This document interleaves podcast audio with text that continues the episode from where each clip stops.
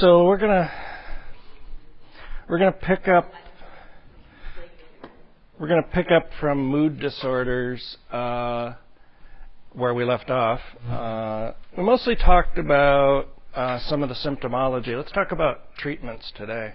Um, what tends to work for mood disorders? What uh, tends to show effectiveness?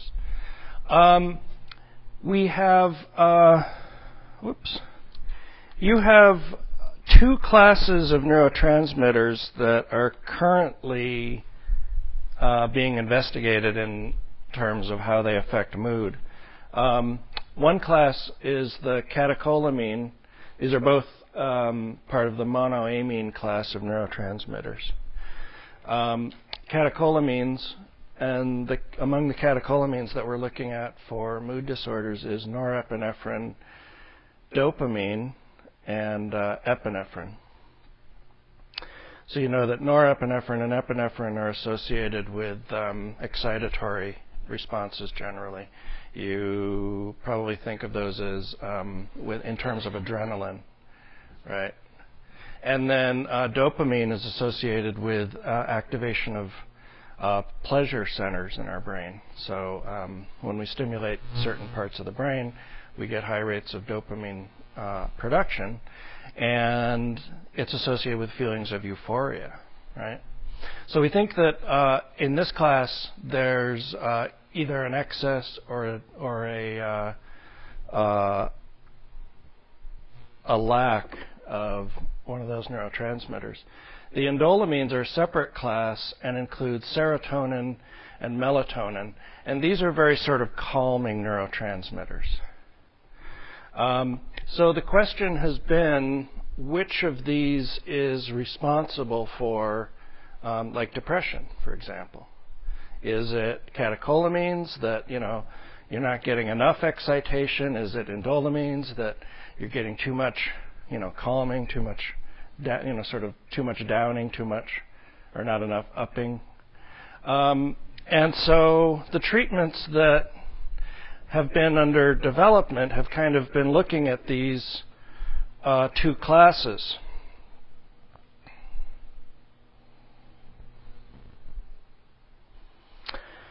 One of the first treatments for uh, uh, depression and um, was called uh, iproniazid. Um, and um, this is a uh, this was a drug that originally was developed for tuberculosis, and it was found that um, these terminal tuberculosis patients uh, wound up feeling better after they were taking this drug. Um, and so there were a couple of ideas of why it might work this way. One was this catecholamine hypothesis, the idea that um, there's some sort of deficiency of these catecholamines in our uh, limbic system.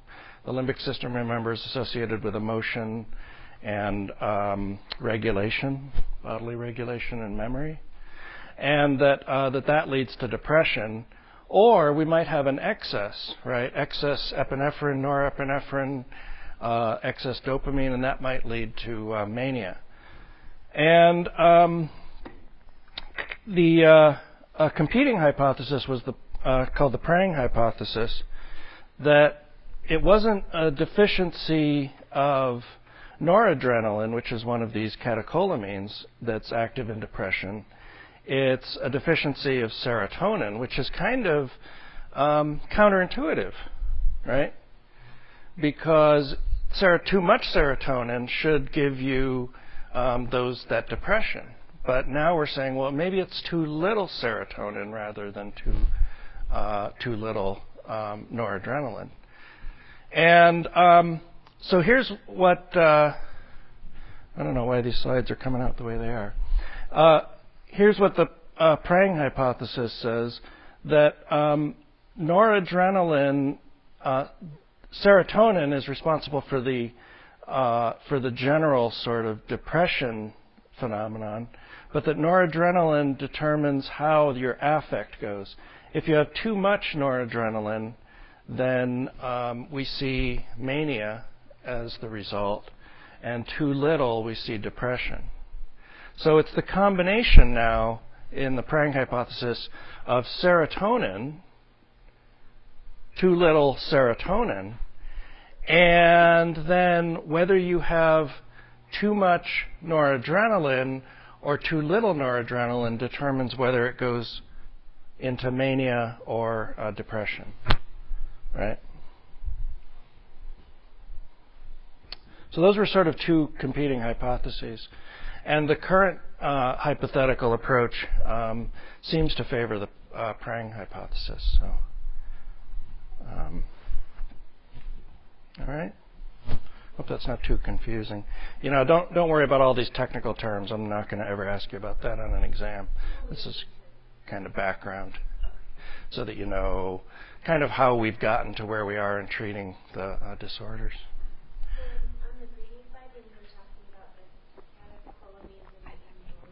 Mm-hmm. Yeah, right. Not really inhibitory. Um, I would say um, uh, energizing and calming, maybe. Because when we start saying excitatory and inhibitory, then we start talking about uh, EPSPs and IPSPs. No, yeah. Yeah. So um, this is more like um, uh, energizing, and these are more like calming or, or sedating, maybe even.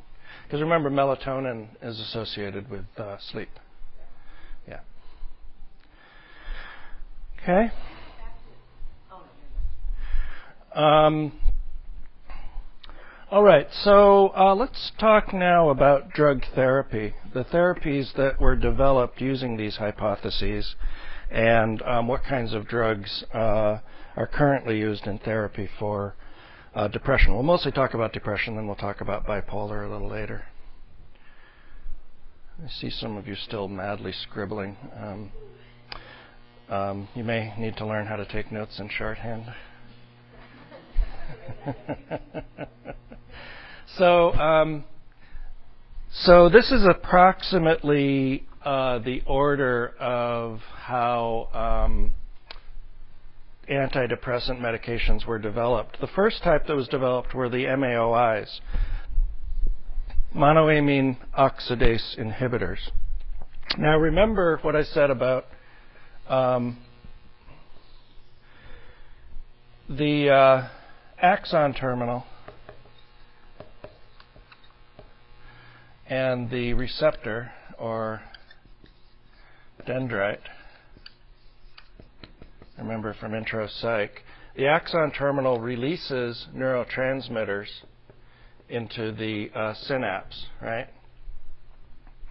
And these neurotransmitters, once they travel across the synapse and activate the receptor sites over here on the uh, uh, dendrite, postsynaptic terminal, once they activate these receptor sites, they're released and they're still sitting out here in the synapse even after they've done their job. So here's the problem: if they sit out there forever, they're just going to keep exciting the, uh, keep uh, stimulating those receptor sites and keep uh, the um, keep this neuron firing, and we don't want that. So what's going to have to happen is these are going to have to go away. And one way they go away is they go back into the uh, presynaptic terminal, the axon terminal. And this is the um, the process known as reuptake.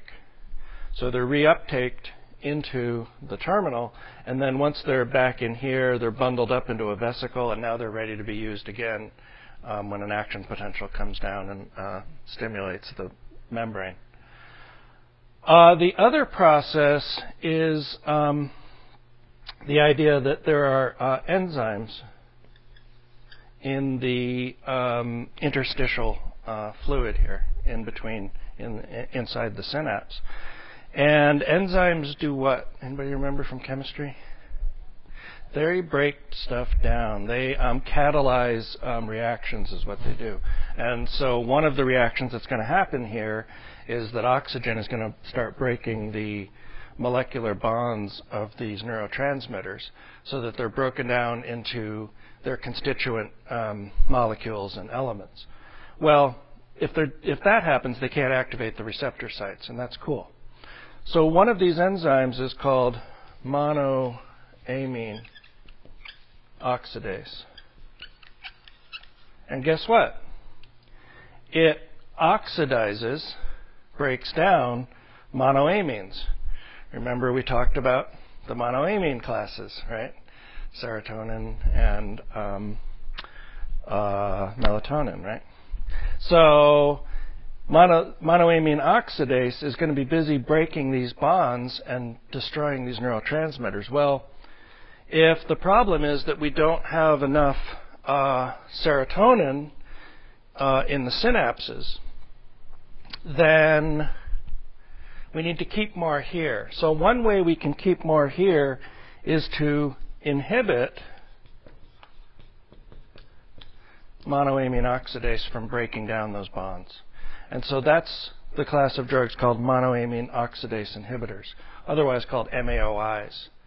If any of you are taking um, any kind of prescription and even over the counter medications, uh, you'll likely see a warning if you look on the back. You know, you go home and look at cold medicine, maybe, I think has it.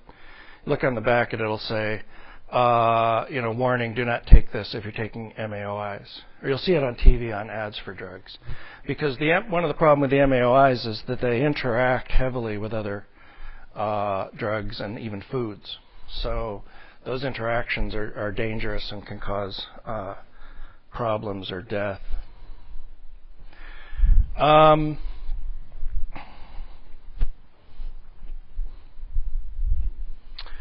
So I talked about uh, MAOIs.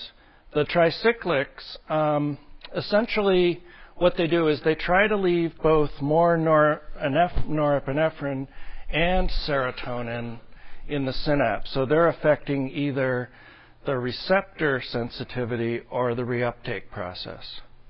So they kind of um, are working on a different process than the MAOIs, which is inhibiting that enzyme. They're actually operating on the receptors and the uh, reuptake process. That's a um, newer class, and it uh, has less of these effects, um, but there's some other problems with it, which I'll talk about in a second. And then the SSRI classes, serotonin, uh, selective serotonin reuptake inhibitors,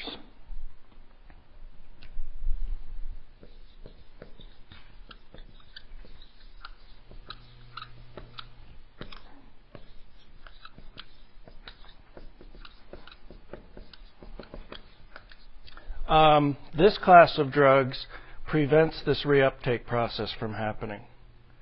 So it leaves more of the neurotransmitter sitting in the synapse.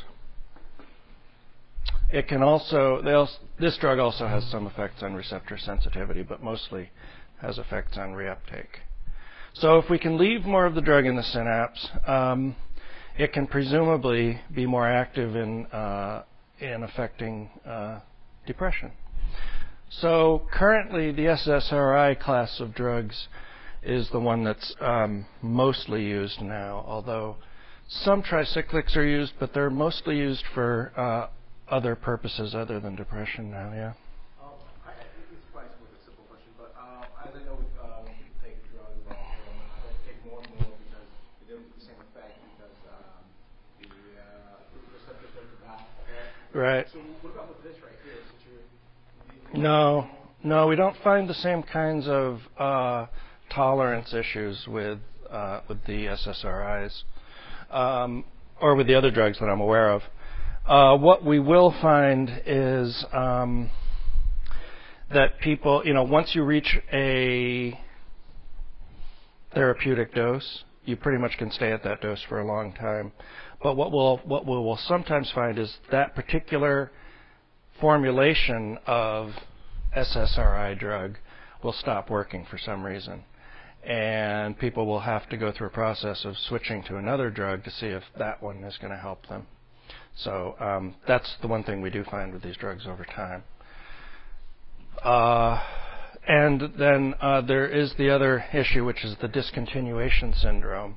Uh, if you stop these drugs quickly, like you know, basically you're on a therapeutic dose and you stop taking them one day, uh, you'll uh, experience um, uh, increased levels of side effects and really unpleasant experiences. So these drugs are always tapered um, when somebody's going to come off of them. So uh, why use one over the other? Well, certainly the MAOIs are unpleasant because of the interactive effects, but it's between then the tricyclics and the SSRIs.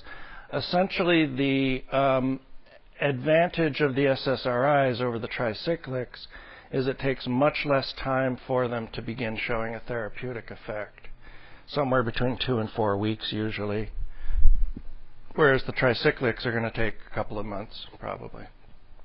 And for someone who is, you know, depressed and maybe even suicidal, you don't have two months to wait uh, to relieve those symptoms. So,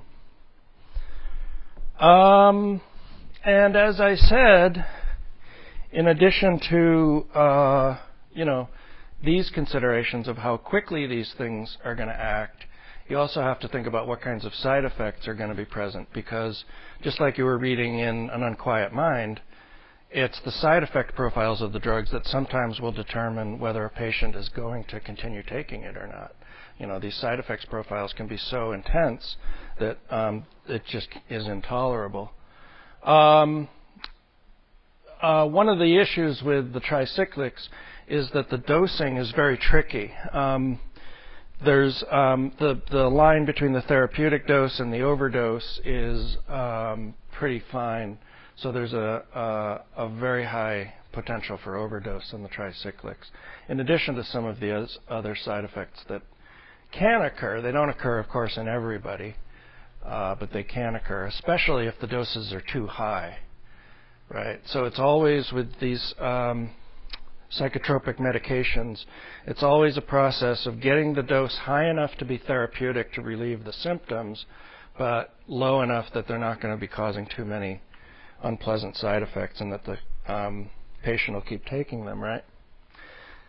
As I said, the MAOIs have lots of interactive effects. The SSRIs, um, some of the typical um, uh, effects have to do with agitation or sort of general nervousness.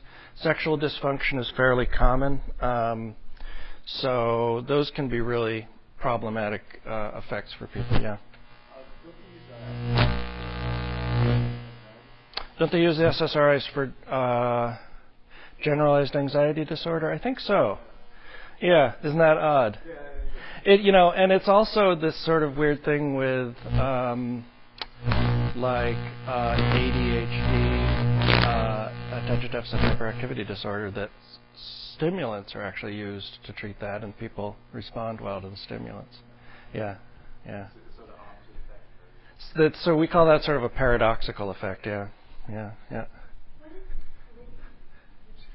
Um, that's a whole other drug. Yeah, these what we've been talking about here are mostly um, drugs that are acting in that um, catecholamine and um, monoamine class of neurotransmitters, and lithium is going to be a different story. And it's used for bipolar, and right now we're more focusing on depression. Marijuana? What kind of, uh, marijuana is classified as a hallucinogen? Um, yeah.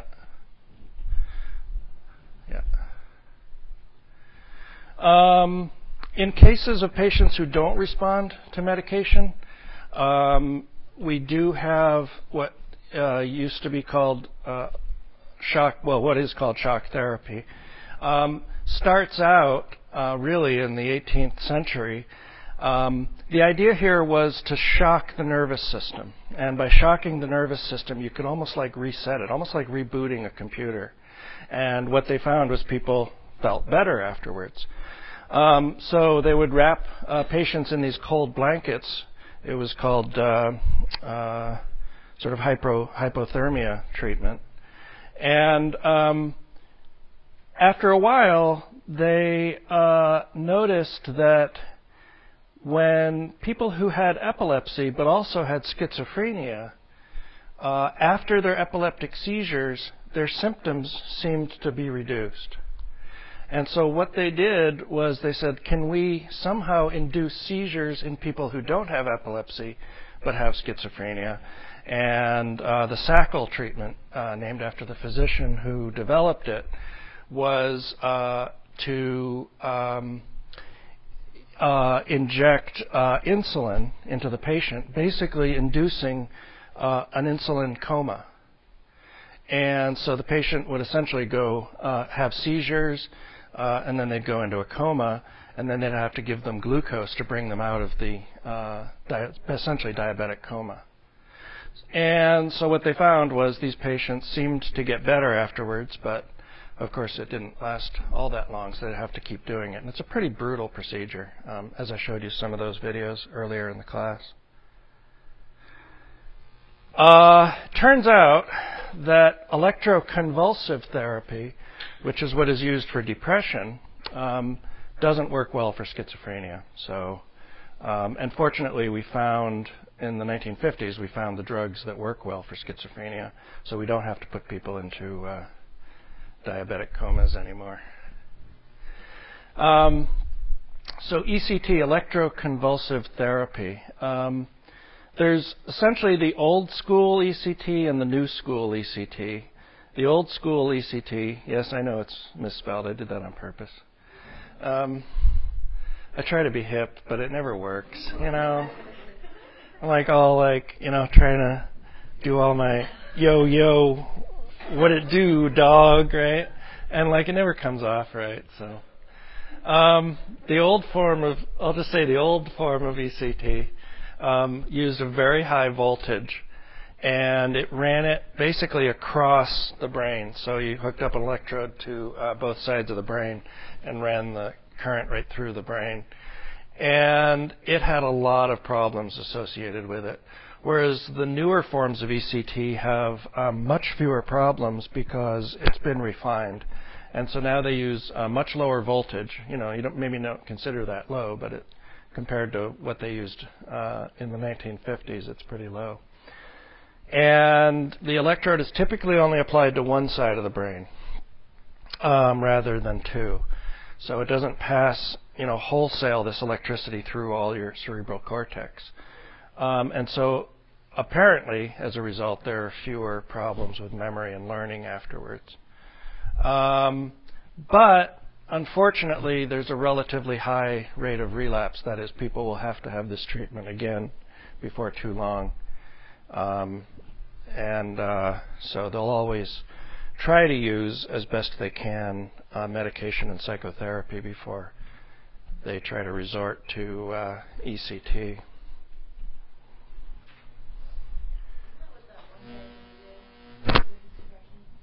Yeah. I don't remember. I think they might have, yeah. Yeah. I don't know which side they generally use. Yeah.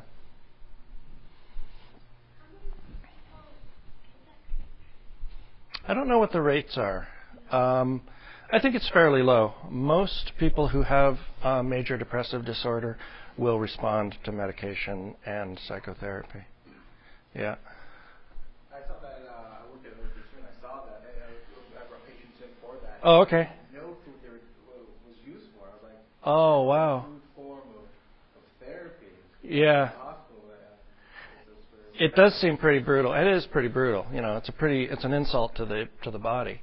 Uh, but um, for people that uh, are suicidal and there's no other way out, it it really is a blessing for the. You know, these people describe it as a miracle when they go through it. Yeah. There was a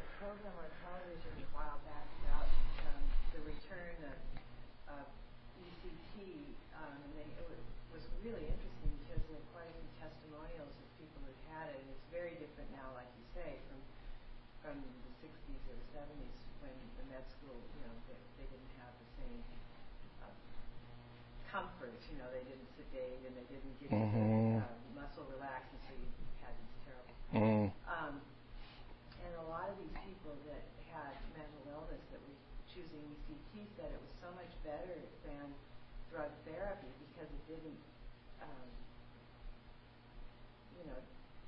inhibit them in, in the same way. Yeah. And it's apparently become, it's really on the up, on the rise as a, as a form of therapy. Y- Well, um, yeah, yeah. Uh, you know, if you're if you, the thing is that what you'll do with drug therapy is you'll keep increasing the dose of the drugs until you start to see it working, and you get to a certain point where the dose is so high on the drugs, the side effects are so bad that you just can't do it anymore. You know, and um, and for those people, the ECT um, by com- by comparison is a is a godsend. Yeah, yeah, yeah. So have they ever tried a combination like ECT and then drug therapy? Like people are like really, really, really depressed their last result. Like do a couple treatments for this and then be able to get them to a level where they can put them on a drug therapy. Uh, I don't know the history of that. Um, I'm not sure. Yeah, I would think so. A relatively new treatment that is starting to come on the scene and hasn't really been approved for use in clinical uh, settings yet um, is called vagus nerve stimulation. Um, the vagus nerve is a nerve that runs, uh, I think, from your brain, and it it, it uh, has to do with motor movement. I think in your um, heart, uh, heart muscles, and um, and it's directly connected with the limbic system, the hypothalamus and the um, amygdala. Remember, the hypothalamus is involved in bodily regulation, right? And so, uh, what they tend to see is when they do this vagus nerve stimulation technique, they'll get um, increased activity in this area, and people seem to feel better. So, um, but this is really new and not very, uh, very well understood yet. But I wanted to let you know about it because in a few years it'll probably become more common.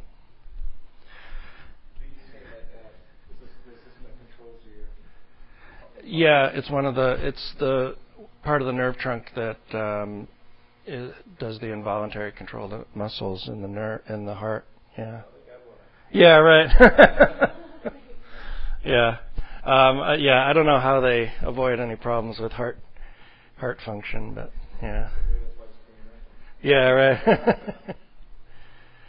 um, seasonal affective disorder. Uh, again, a um, uh, not a new disorder. Um, you know, we see, uh, for example, as early as the Greeks, uh, they would take people who they described as lethargics and lay them out in the sunshine, and they seemed to get better. Um, you know, give them a nice tan and you know, a little bit of cocoa butter, looking good, feeling good. Yeah. Um, of course, I don't know how they did that with all their robes on and stuff, but um, so the, there are a bunch of theories about why uh, light therapy works for seasonal affective disorder. Um, you know, we certainly think that the circadian rhythm is aff- is affected by seasonal affective disorder.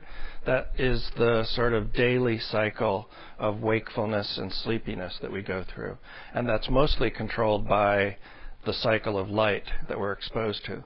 Uh, if we uh, if we put somebody in a completely dark environment, um, they still run on approximately their cycle runs on approximately 25, 26 hours. Um, but the uh, but the uh, changes in light outside do have an effect on our process of how we wake up and go to sleep. So they think that um, the issue is that uh, the SAD helps decrease the amount of melatonin in your system, which leads to an increase in norepinephrine and serotonin. Um, or there's a second competing hypothesis, which is that norepinephrine isn't in the picture at all; that it's just serotonin that's affected. But those uh, that data really is unconclusive. So um, why it works, we're not sure. In the same way that why SSRIs work, incidentally, we're not sure. Don't be um, don't be fooled that you know we know exactly what's going on in these synapses. We have ways of kind of figuring out it, how much neurotransmitters are present in someone's brain, but um, it, it, it's a it's it's a fatal process. We can't do it on humans. We have to mush your brain up and then run it through a centrifuge and see how much neurotransmitters are there. So yeah, so um, so we have really no exact way to know if this is really what's going on. But when we give people this class of drugs, they get better, and we say, okay, we're going to keep doing this until we do figure out exactly how it works. Okay, so um, in the same way, SAD seems to work for a lot of people that have, or light therapy seems to work for a lot of people that have seasonal affective disorder. Probably, I mean, maybe it's no simplification, but there's that kind of juncture between the science and what's common sense. You know, like it gets dark in the winter. Yeah. I have a hard time with it. And then it gets more light. You Yeah. know, like there's something that's like that. There's a connection point where we don't understand all the science, but in one way it's really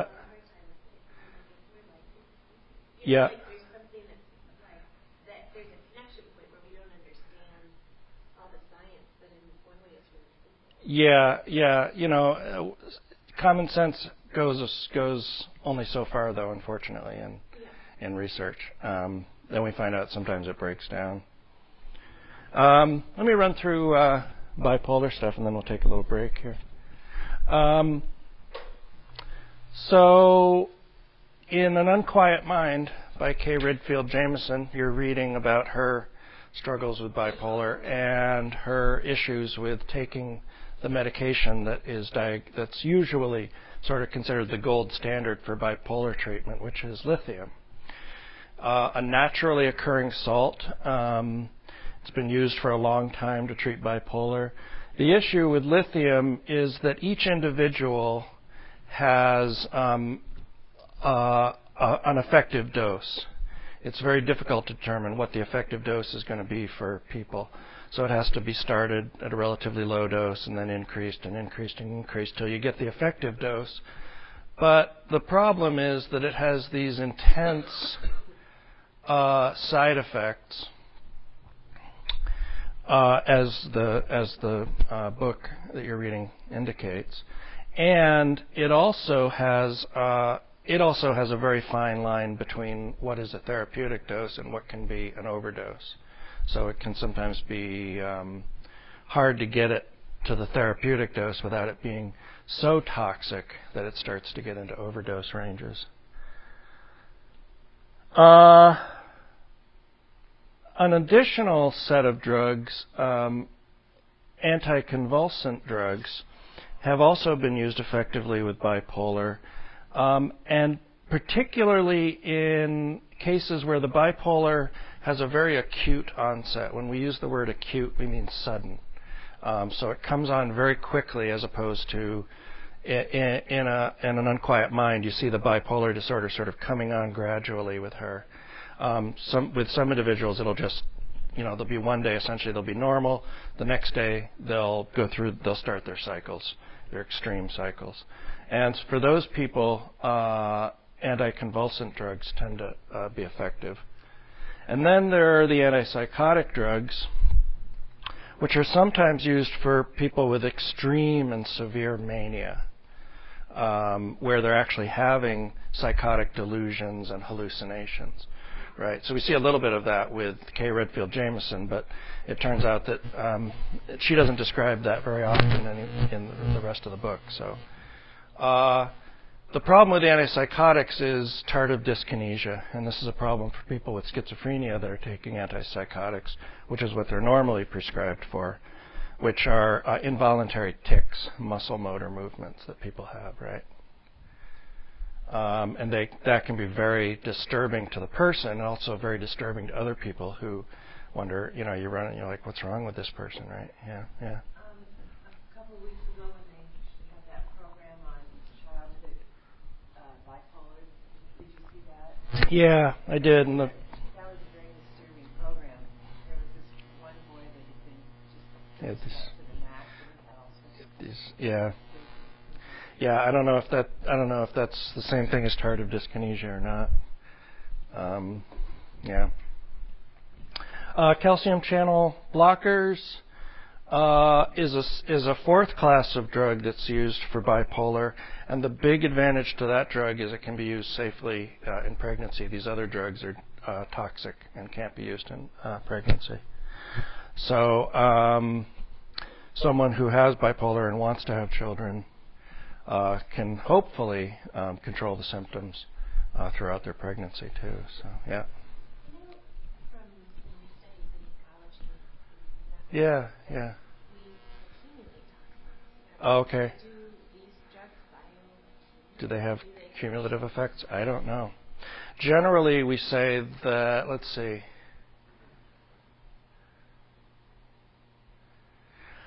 I don't know about these drugs. I know with the uh, SSRIs and most drugs have something called a half life. Yeah, and um, the half life being that the amount of time that um, the that half of the effective dose remains in your body or something like that. And um, the shorter the half life, the more quickly the drug uh, is removed from your system by your liver and all that kind of thing. So I don't know. I don't know the. Uh, aside from that, I just don't know. Yeah. Are the calcium channel blockers like too, Mm-hmm. Yep. All these are prescription drugs. Yep. Yep. Um.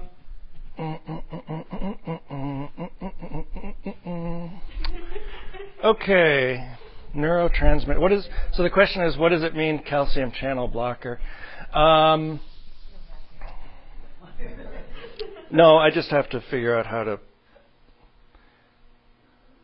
illustrate it. Yeah, do do do. Um, if I were to draw for you a um, diagram of a receptor site for neurotransmitters. Here's what it would kind of look like. Me, I'm not a very good artist, and I'll try to do this in 3D because it it looks best in 3D. Um, um,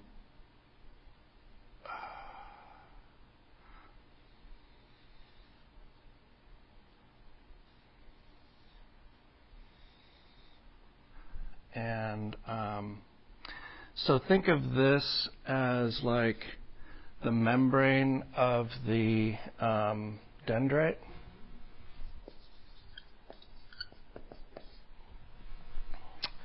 Um, and uh, anybody here in chemistry?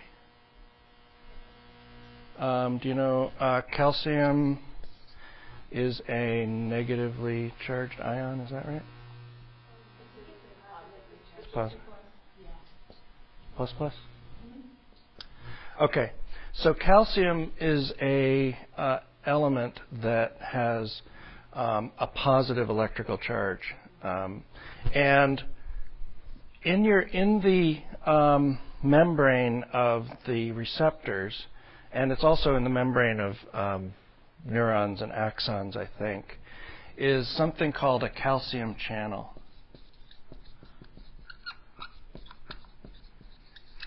And here's the deal. When there's a stimulation here, what will happen is the calcium channel will open.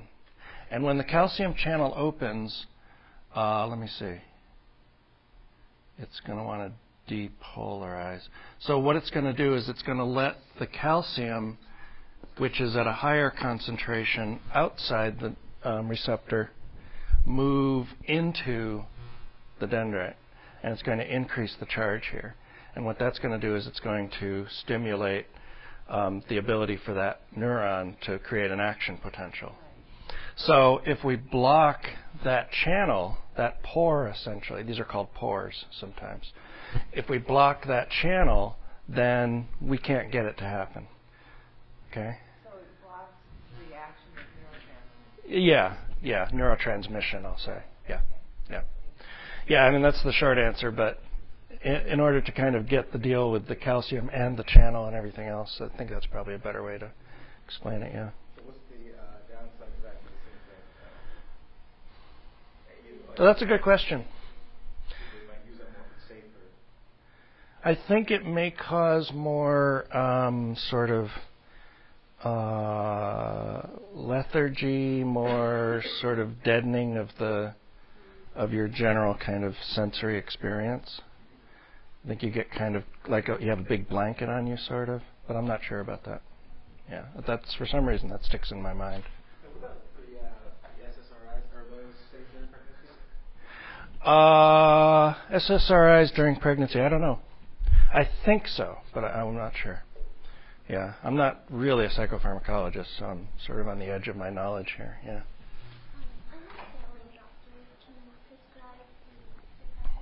Good question. Okay, good. So this is a great question. Um, so this has to do with prescription, and um, let me pass out to you an article that I made a copy of today. Um, this is in the most recent version of the uh, Monitor, which is um, not really a journal. It's not really a peer-reviewed journal, but it's a pretty good magazine that's produced by the American Psychological Association. And the articles are very readable, which is what I like about it in an in a undergraduate course. Um, so, uh, so the question is, um, medical doctors have the ability to prescribe psychotropic medications. Uh, they can prescribe anything. They can prescribe antipsychotics, very powerful antipsychotics. They can prescribe antidepressants that are relatively benign. Uh, they can do all kinds of um, prescription things. And the question is, are they qualified to do that? In some cases, yes. In some cases, no. There's lots of really bad doctors out there. There's lots of really good doctors out there. Uh, in general, I say if you have a psychological disorder and you want to relieve the symptoms with medication, go to a psychiatrist because a psychiatrist has more experience with dealing with that. Just like I would say, you know, if you um, have, um, you know, a problem with your gallbladder, go to an internal medicine specialist rather than a general practice doctor. You might go to the general practice doctor and say, you know, I'm having having these pains, and the general practice doctor hopefully will say, well, it sounds like a gallbladder thing, so um, let's uh, send you over to the specialist. Uh, but there's also a very good reason for general practice doctors to do prescription for psychological disorders. Why? Any ideas? Yeah. Okay. So if it's your family practice doctor, which it may or may not be, uh, you could say that they know more of your holistic experience uh, health-wise. But there's something other than that too. What else? Doctors see you, you know, most people have their doctors for quite a while, and so they'll see, you know, how you are, and if they notice, you know, change in you. Yeah, that's just sort of the same thing that Jenny was talking about, the idea that they know you over time. Um, anything else you can think of? Well, it may not be such an issue because A, you live in a very sort of progressive town. You know, Portland's a very progressive, at least it thinks it's of itself as very liberal and progressive. Uh, and you live in an urban area, so it's not so much of an area, uh, not so much of an issue. But guess what? If you live in a small town of a thousand, two thousand people, and you walk into a psychiatrist's office, everybody in town is going to know about it, and there's a stigma, you know. I mean, Go to the next town. not if you go to the next town over, yeah. Uh, probably even then, um, you have to go, you know, a couple hours away or something. So, uh, you know, so there is some, there are some very useful reasons to say yes, general practice doctors should have this um, capability. Uh, but um, in general, I would say if you can, to go to a psychiatrist. But Another thing is that small towns, um, there may not be psychiatrists. Yeah, that's true. Yeah, yeah, there might not be a psychiatrist within 500 miles of a, a rural area. Sure. Yeah, good point. Uh, one of the articles in here that I'll point to you is. Um,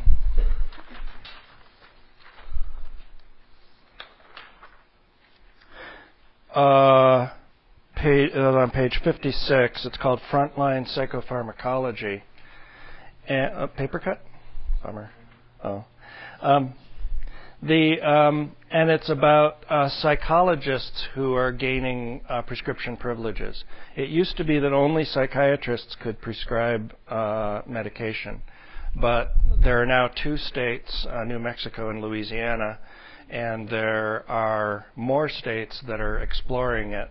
The idea that psychologists should be able to prescribe at least some classes of these powerful uh, uh, psychotropic drugs. Yeah. Well, uh, if they do pass something like that over here, would that, would that mean that the current uh, uh, psychologists would have to go back to more training, or do they have the training? Not generally. They generally have the training. Um, you know, they don't have. You, you know, really. Um, that's a good question, and that's probably a good question for the legislature to decide. Um, I think it, there wouldn't be any problem with it to at least get training in psychopharmacology.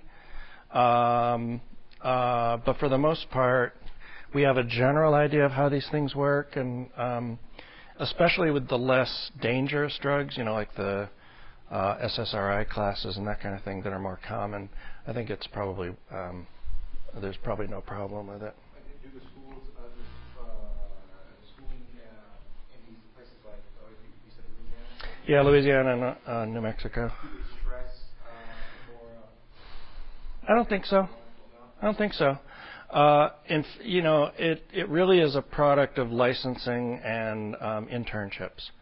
Um, you know, because you can, you'll, if you go for a clinical psychology degree, uh, you, I could get a clinical psych degree in, uh, you know, in Portland or in Oregon, and go to New Mexico and take the licensing test and become a licensed uh, psychologist there, and presumably be able to uh, prescribe.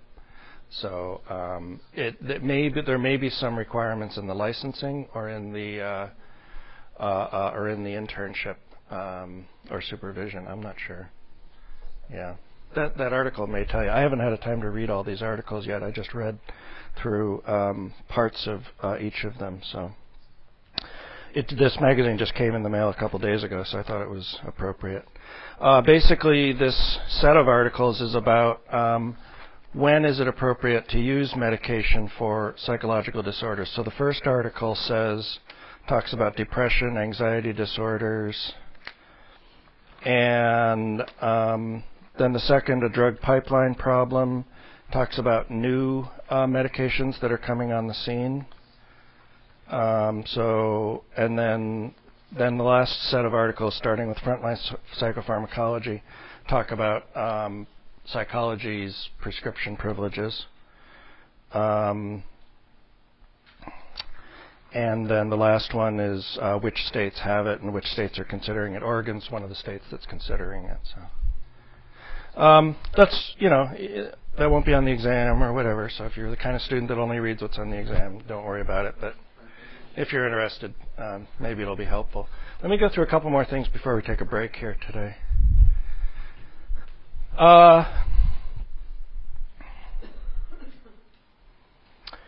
what about psych? We talked about biological treatments up to this point. Let's talk about psychological treatments, um, particularly for depression. Less so with. Uh, I'm not going to talk so much about bipolar disorder, but uh, for depression, we've basically got um, a couple of types, uh, really three types of treatments behavior therapy, cognitive behavioral therapy, or CBT, and interpersonal therapy. Um, and then there's also psychodynamic. Um, so essentially, with behavior therapy, um, we're looking at changing the individual's behavior by changing the reinforcements in their environment, right?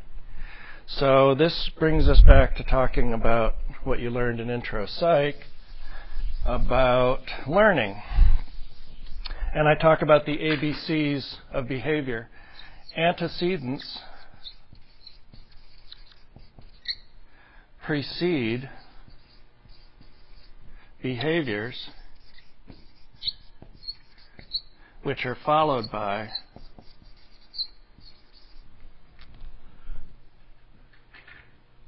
Can't make it. It's too far. Oh. Followed by uh, consequences. Sorry to scare you. I, just, it threw it right out. She's like, oh, ah, consequences. Here on the podcast, I just threw away a marker. But uh, antecedents, yeah, I don't torture my students regularly, but I enjoy it once in a while. Behaviors. Okay, so antecedents, ABCs. Antecedents precede behaviors which are followed by consequences. So operant conditioning, remember? Um, the likelihood that you engage in a behavior is a direct influence of the consequences of that behavior. So if you are re- reinforced after a behavior, you're more likely to engage in that behavior in the future. If you're punished for a behavior, you're less likely to engage in that behavior in the future. And so behavioral therapy relies on setting up reinforcements in the environment to uh, occasion, as it's called, to encourage the, that particular behavior that we want. Um, and what it relies on is something called a functional analysis, which is a very detailed analysis of what kinds of behaviors the person does and what the reinforcements are that uh, that uh, encourage that behavior. And um, so this typically tends to work for people, um, especially in anxiety disorders, and we'll talk about that a little bit more. But uh, but also uh, it works in some cases with depression. But what winds up being developed after behavior therapy, remember behaviorism dominates psychology from say the 1910s, 1920s, really up until about the 1950s, 1960s. And um, Aaron Beck in the 50s and 60s comes up with a new idea, which is that um, what's needed is not necessarily just to change the behavior, but to also change the thinking patterns that are associated with depression. And um, so what he starts doing is he says, if we can record what antecedents there are to a behavior and the thoughts that are associated with them, can we come up with different ways of thinking that are less destructive? So now it's taking the behavioral paradigm and saying, well, not only do people engage in behaviors, but they engage in thinking processes. You know, we all have these kind of ruts that we get in of thinking. And how can we get out of the rut of the thinking? And cognitive behavioral therapy is about changing people's uh, thinking patterns. But also, that change in thinking patterns can lead to behavioral changes, and those behavioral changes can be reinforced, and they can change thinking patterns. And so it's the idea that thinking and behavior are interconnected. Behaviorism wants to ignore what's in the black box, remember. You know, what's going on in your brain, behaviorism says, isn't important because we can't observe the inputs all we can observe is the inputs and the outputs. We can't observe what's going on inside. And, and Aaron Beck says we have to think about what's going on inside because it affects people. So CBT starts to become the main line of treatment. And it turns out that it is um, it's going to be the dominant treatment. It still is really, um, and it works really well. So, um, developing new be- behaviors and um, changing ways of thinking. Interpersonal therapy is um, a more recent innovation, and I can't really talk about it because I don't know much about it. I don't know why I have it on that slide. That's odd. Interpersonal therapy. I can't remember what what I say about that usually. And I don't have any notes for that slide. Oh well. Um, and then the other uh, mode of therapy here, of course, is our friend psychoanalytic, psychodynamic. Um, so we're trying to get to the unconscious, what in the unconscious mind is leading you to uh, behave the way you do and think the way you do. Um, but that uh, is less um, uh, less likely to be used now. Although there still are some psychoanalytic practitioners. Yes. Yeah, that means Freudian. It it derives out of the Freudian perspective, the psychodynamic perspective, which is Freud's theoretical approach, yeah, of unconscious. What's that? But sometimes that can be a huge help, like that. It can be. figuring out, you know, like my dad's the type of person, you know, like things will happen in life and he'll talk about it, and he'll, you know, keep it all up inside, and then he'll blow up at like something that's really tiny, absolutely no way connected to anything behind it. You know, and so you're like, okay, you know, you can't possibly be blowing up top of it. Like what behind it are you Yeah, it's uh, the the the thing. Yeah, it it it has good explanatory power, and it allows you to develop hypotheses that can then be tested. That's that's as much good as I can say about it. Unfortunately, I have my biases too. Um, so the question then is: um, Do you use medicine, or do you use psychotherapy? And that's one of the things that this first article is going to address. Um, here's the deal the effectiveness of drug treatments for depression are essentially equal to the effectiveness of psychological treatments for depression, but that's all less than, less effective than the combination of drug treatment and psychotherapeutic uh, treatment. And so this is data from an article from the Journal of the American Medical Association. I can't remember what year this is from, but it's relatively recent. And they looked at um, Paxil, um, treatment using Paxil, treatment using cognitive behavioral therapy, and treatment using a placebo, and how effective each of those were in reducing symptoms. And they found that the most effectiveness came from the combination treatment. Um, Paxil had a somewhat higher uh, treatment profile than CBT. Other studies are showing that they're approximately equal. Um, and the placebo treatment had a much lower effectiveness. Um, now, uh, there is some weakness in this data, and I'll talk about that in a second. So the question then is starting to arise why do these combinations work better?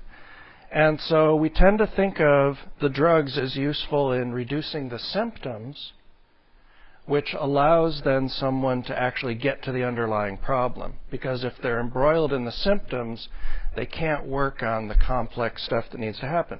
So this is the same issue uh, that comes up in an unquiet mind, right? You know, essentially that's how she describes it. That um, you know that the drugs are helping her keep a lid on things so she can do the psychotherapy and work on the uh, deeper issues. Um, there was some uh, news recently in the last few years about Paxil increasing the likelihood of children or adolescents uh, having suicidal thoughts. Um, and so they put big warnings on the on the on the labels of the um, uh, medications, and on, uh, the physicians were warned to not prescribe to children and adolescents. And guess what? We saw an increase in the suicide rates of children and adolescents. Um, yeah, I question. can definitely say that's true personally because when I was younger, like freshman in high school, I was put on Paxil, and all of a sudden I was even more depressed than what I okay, than what I thought. You know, everything I was going Yeah. through was so much worse. And I See- I was having like, um, what's the word like, you know. So you have an empirical, um, you have uh, uh, an anecdotal experience with that. Yeah, um, we do see a slight increase, and here's the deal: if we just use the Paxil alone, we will get an increase in suicide risk. Uh, but what happens is when we see Paxil used in combination with psychotherapy in adolescents and children, we see a huge reduction in suicide risk. So, um, so the problem is uh, is not the Paxil itself. The problem probably is the idea that um, you need both the reduction in the uh, you know the, the helping the symptoms, but also helping uh, teenagers and uh, children develop these psychological coping mechanisms that are going to be a buffer against the social pressures that are interacting with the biological predispositions which the Paxil is working with, right? So this is the whole idea that we have to take it as an integrated approach to dealing with the symptoms, but also dealing with the coping mechanisms and the stressors and the underlying problems, right? Um, here's uh, one of the problems in this study. Um, this was not a blind study. The doctors knew which was the Paxil and which was the placebo. Um, and so we don't really know whether, and, and the patients knew, um, patients could tell, I'm sure, um, that whether it's the patients that are believing in the effectiveness of these or whether it's really um, an effect of the drugs. But um, it's not bad data, it's just not conclusive because it wasn't run as a double blind placebo controlled study. It's very difficult to do placebo studies of therapy.